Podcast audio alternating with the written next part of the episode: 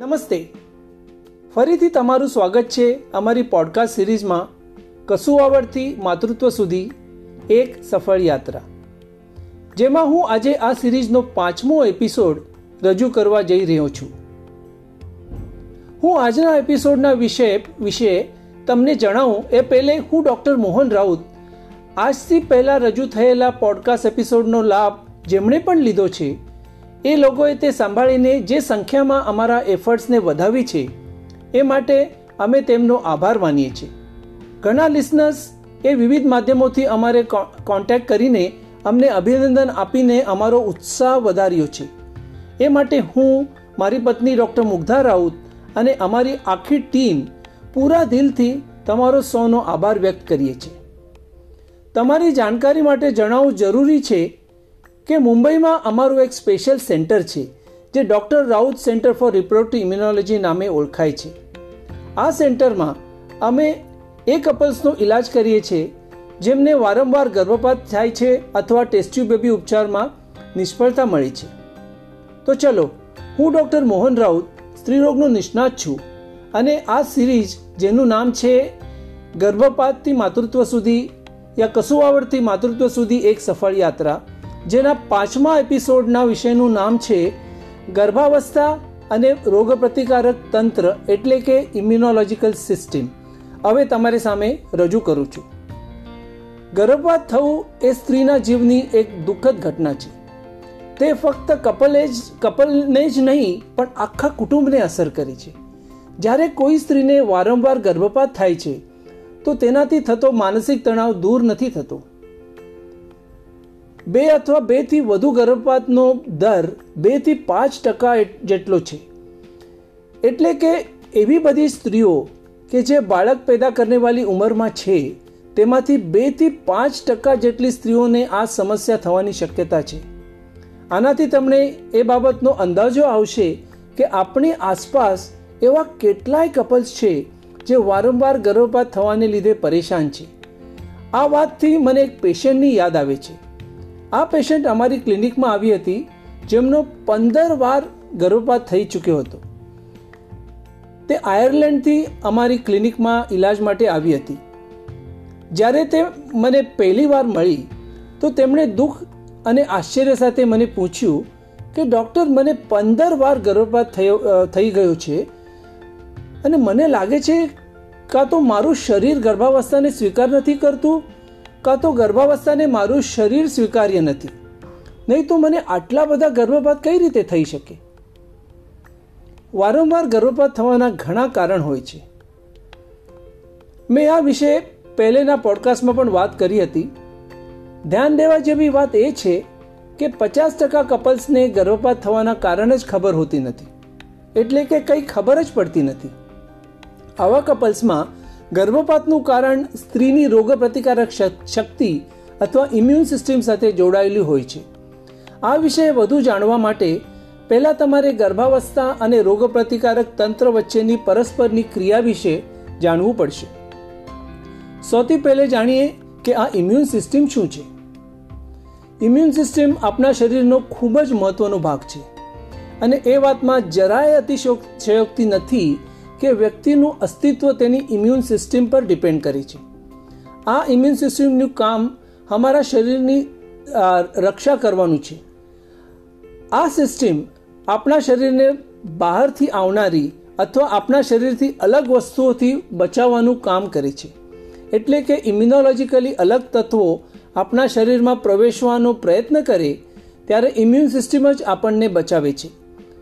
આવું એટલા માટે છે કેમ કે બહારના પદાર્થો જેમ કે બેક્ટેરિયા, વાયરસ અને બીજા ખતરનાક રસાયણો આપણા શરીરને નુકસાન પહોંચાડી શકે છે.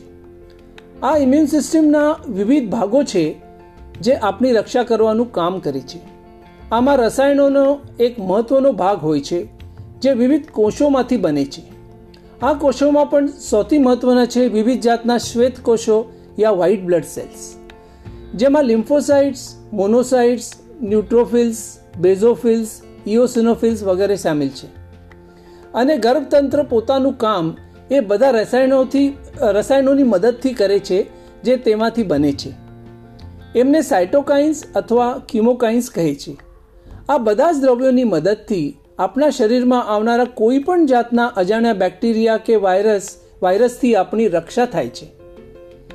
ચલો હવે આપણે ગર્ભાવસ્થા અને ગર્ભના વિષય પર વાત કરીએ. જ્યારે ગર્ભ બને છે, તો એમાં પચાસ ટકા ભાગ મા તરફથી અને પચાસ ટકા ભાગ પિતા તરફથી આવે છે. એનો અર્થ એ કે ગર્ભમાં મા તરફથી આવનારો ભાગ માત્ર પચાસ ટકા જ હોય છે અને બાકીનો પચાસ ટકા તો અલગ છે.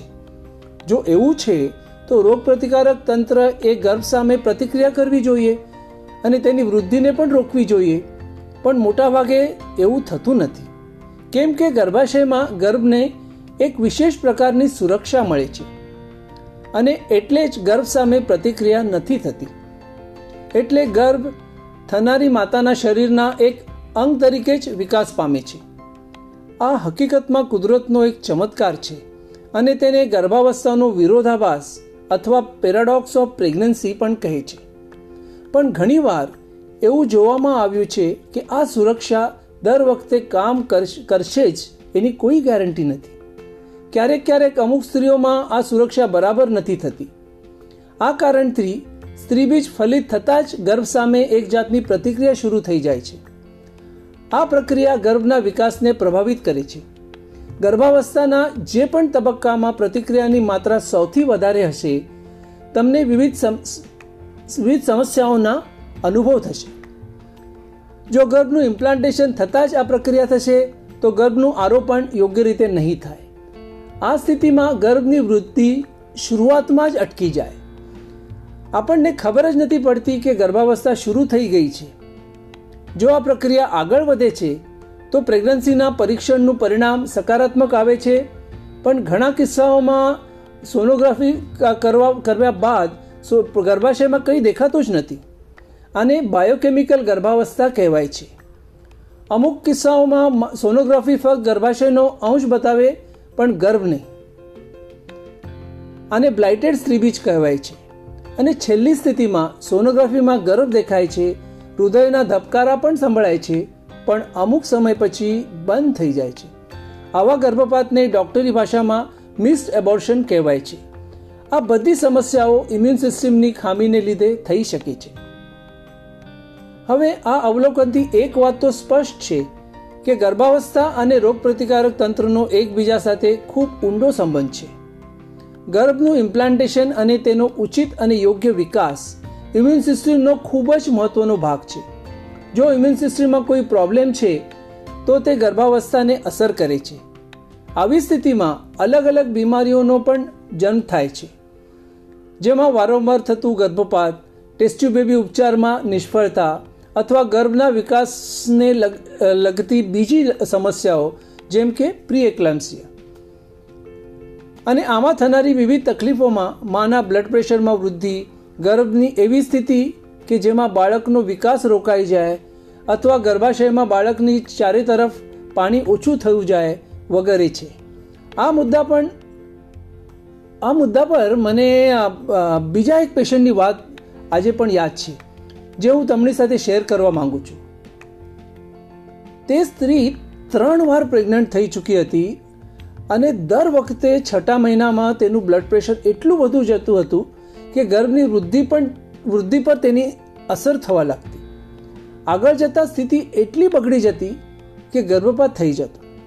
પછી આગળ જતાં ખબર પડી કે તેને ઇમ્યુનોલોજીકલ સમસ્યા હતી અને તેનું ગર્ભપાત પણ ઇમ્યુનોલોજીકલ કારણોથી થતું હતું.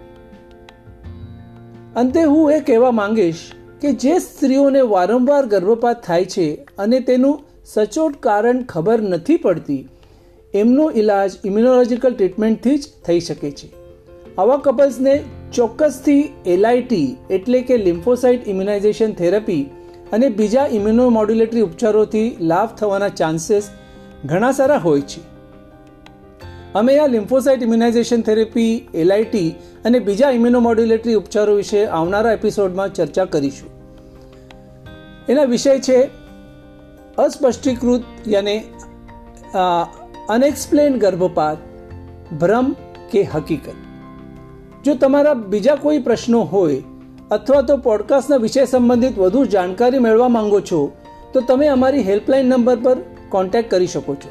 અમારો હેલ્પલાઇન નંબર છે નવ આઠ ત્રણ ત્રણ બે શૂન્ય એક પાંચ બે બે અથવા તો અમારી વેબસાઇટ પણ વિઝિટ કરી શકો છો W W W dot ICPRM dot I N અને સૌથી મહત્વની વાત વાત આ પોડકાસ્ટને શેર કરવાનું ના ભૂલતા.